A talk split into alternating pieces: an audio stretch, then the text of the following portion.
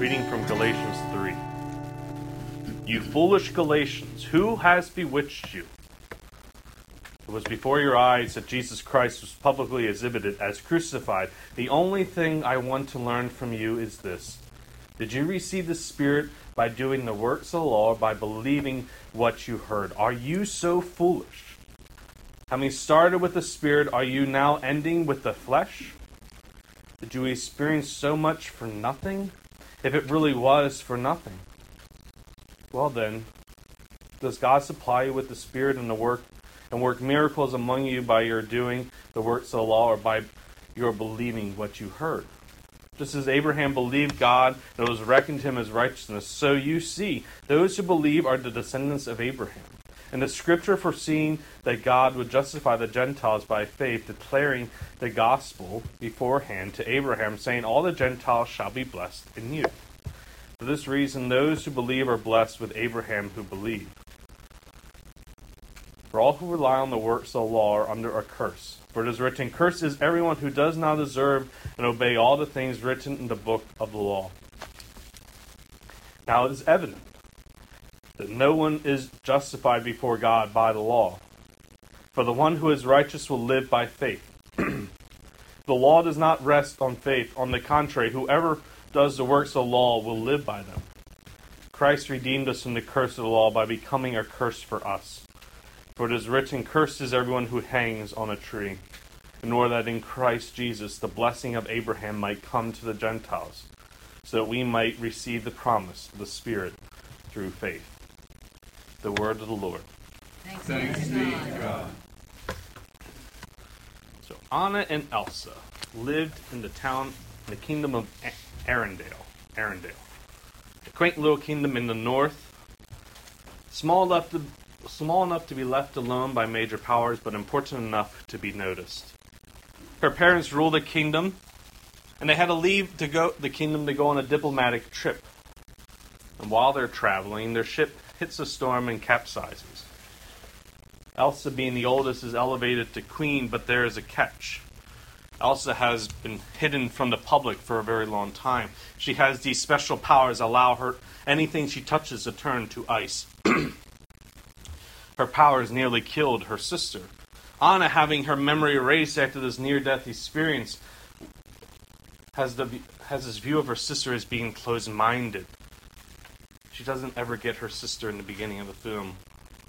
At her sister's coronation, Elsa's powers are revealed by accident when Anna tells Elsa that she is engaged to a guy who she just met that same day. His name is Hans, and he turns out to be a really bad guy. This sets off a chain of events that causes Elsa to run away in fear, leaving behind a very cold and confused town. Anna goes after her sister, and along the way meets a guy named Kristoff who has this weird obsession obsession with harvesting ice, and his reindeer name Sven. Sven. I'll get it. Don't have a little girl yet.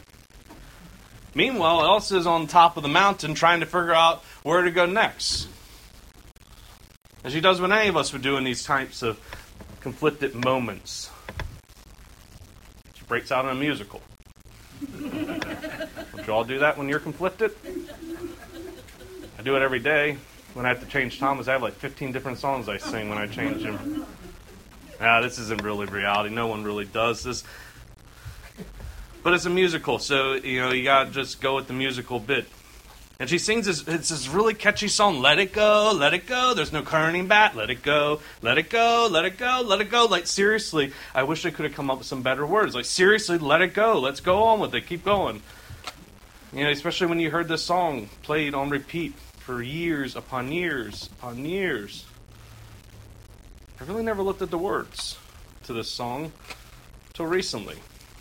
See, when we chose these these titles, some some of it was like, yeah, I had an idea. Some of it was just I wanted something to pique people's interest. So, let it go. Seriously, get over it. I just thought that was kind of interesting and kind of would hurt somebody's interest. That's how how sometimes I pick sermon titles. It have nothing to do with the topic, just something that would catch people's eyes.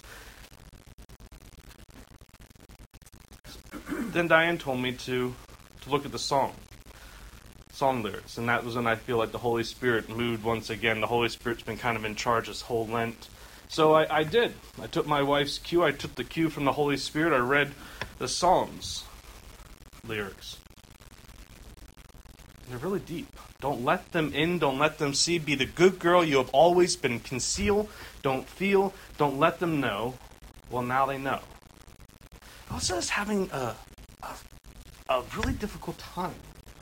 She's been told to act a certain way her entire life. Do this, do that, hide a large part of who you are because it might frighten others in the kingdom.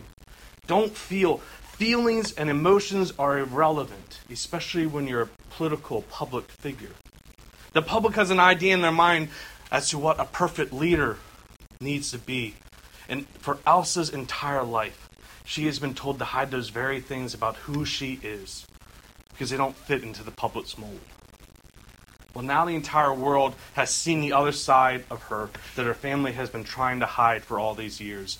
And her response is let it go. Let go of the expectations of everyone else. Let go of the stereotypes and prejudices carried by others. Let go of those who told her to hide her true self. Let it go and be herself because she is a beautiful child of God, created in the image of God for God's use. Here I stand and here I'll stay. Let the storm rage on. I'll rise like the break of dawn. The perfect girl is gone. Here I stand in the light of day. Let the storm rage on. These are powerful words, and I think we have never been able to hear them, hear their power, because of the really cool theatrics of the music and the fact that five year olds have been singing this same song, five year old girls, girls and boys, for six years nonstop. But you know, after I, I, read these lyrics, I will keep encouraging our young kids to keep singing these, these lyrics over and over and over. And hopefully, through the power of repetition, the power of these words will take hold in our children's lives and in our lives as well. We all have to face these Elsa like battles. Each of us faces a world that has strict social standards, and these standards are often unobtainable and almost always unrealistic. The entire fashion industry is based around this concept of size zero. And when our daughters do not meet this, that size, they are forced to feel rejected and neglected. I myself look in a mirror each day and have to suppress that little tiny voice in my head that is ashamed of what I see in the mirror. My body has failed me more times than I care to admit. My body bears the scars of many surgeries and procedures. My body's heart has been damaged to the point where I need daily medication and see a cardiologist on an annual basis. My back is killing me most days. My feet, my ankles, you all know I can't walk anymore. It's just, they failed me. My Achilles tendon caused me to lose a month of my son's early life. Couldn't carry him around, play with him, be a dad. Let's be truthful, that Achilles almost cost me my calling because I couldn't do what I wanted to do. My body's overweight. My mother-in-law took a picture of the three of us in our in our bathing suits last summer at the beach, and my wife and son they look great, but you'll never see me share that on Facebook. Yet I don't like how I look in the mirror. I don't like how I look in pictures. Yet this body is made in the image of God. This, this body stands before the holy people of God week after week and proclaims God's grace and blessing with this body for which I am ashamed to look at. Some days I do God's work with. These hands I hold two day two day old babies. I anoint the sick and dying. I consecrate bread and wine. Society tells me that my body is not perfect, and, and the law tells me my body is sinful my God tells me that I am made in God's image. And God will sanctify my body and will one day resurrect this flesh and restore it to its former glory before the body, my body ever knew sin. In the image of God, I was created. In the image of God, you were created. Let it go. Seriously, get, get past the world trying to make you become something else and see the beautiful creature that God has created, sanctified, and equipped you to be you are a baptized child of God, but that doesn't mean baptized children cannot be fools sometimes. In Paul's letter to the Galatians, he, he calls the brothers and sisters in this community a bunch of fools if they continue to place their trust in the law and, and world standards and not in their baptism. See, there were a group of people going around to Paul's churches that he named the Judaizers. They're going around to his churches and teaching that one must be circumcised also, in addition to being baptized, because the law demands such actions not so much of a problem for the Jewish Christians, the Jewish converts, but imagine the Gentiles, especially the, the adult Gentile males. This places an, an undue burden on new converts. People were refraining from baptism and refraining from joining the church because of the law of the requirement of the law the book of Acts also describes this very same thing that Paul is writing about in the book of Galatians, though Luke's words do not share Paul's passion on this subject. Imagine being this close to experiencing God's new reality and plan for you, experiencing God's grace firsthand, only to be scared off because of the law. The law is meant to condemn us, but not scare us to the point that we might not be able to love, trust, or come near our God in the way that baptism unites us to the Lord. Baptism is the church's version of let it go. We tell people that they can leave their past behind, and in the words of Martin Luther, find forgiveness of sins, redemption from death and the devil, and eternal salvation to all who believe it through this holy water. And maybe this is a little hard to imagine, especially since we baptize babies. Babies aren't too worried about their sin. Not too worried about their self worth or society standards. What they're worried about is having a clean diaper and food in their bellies.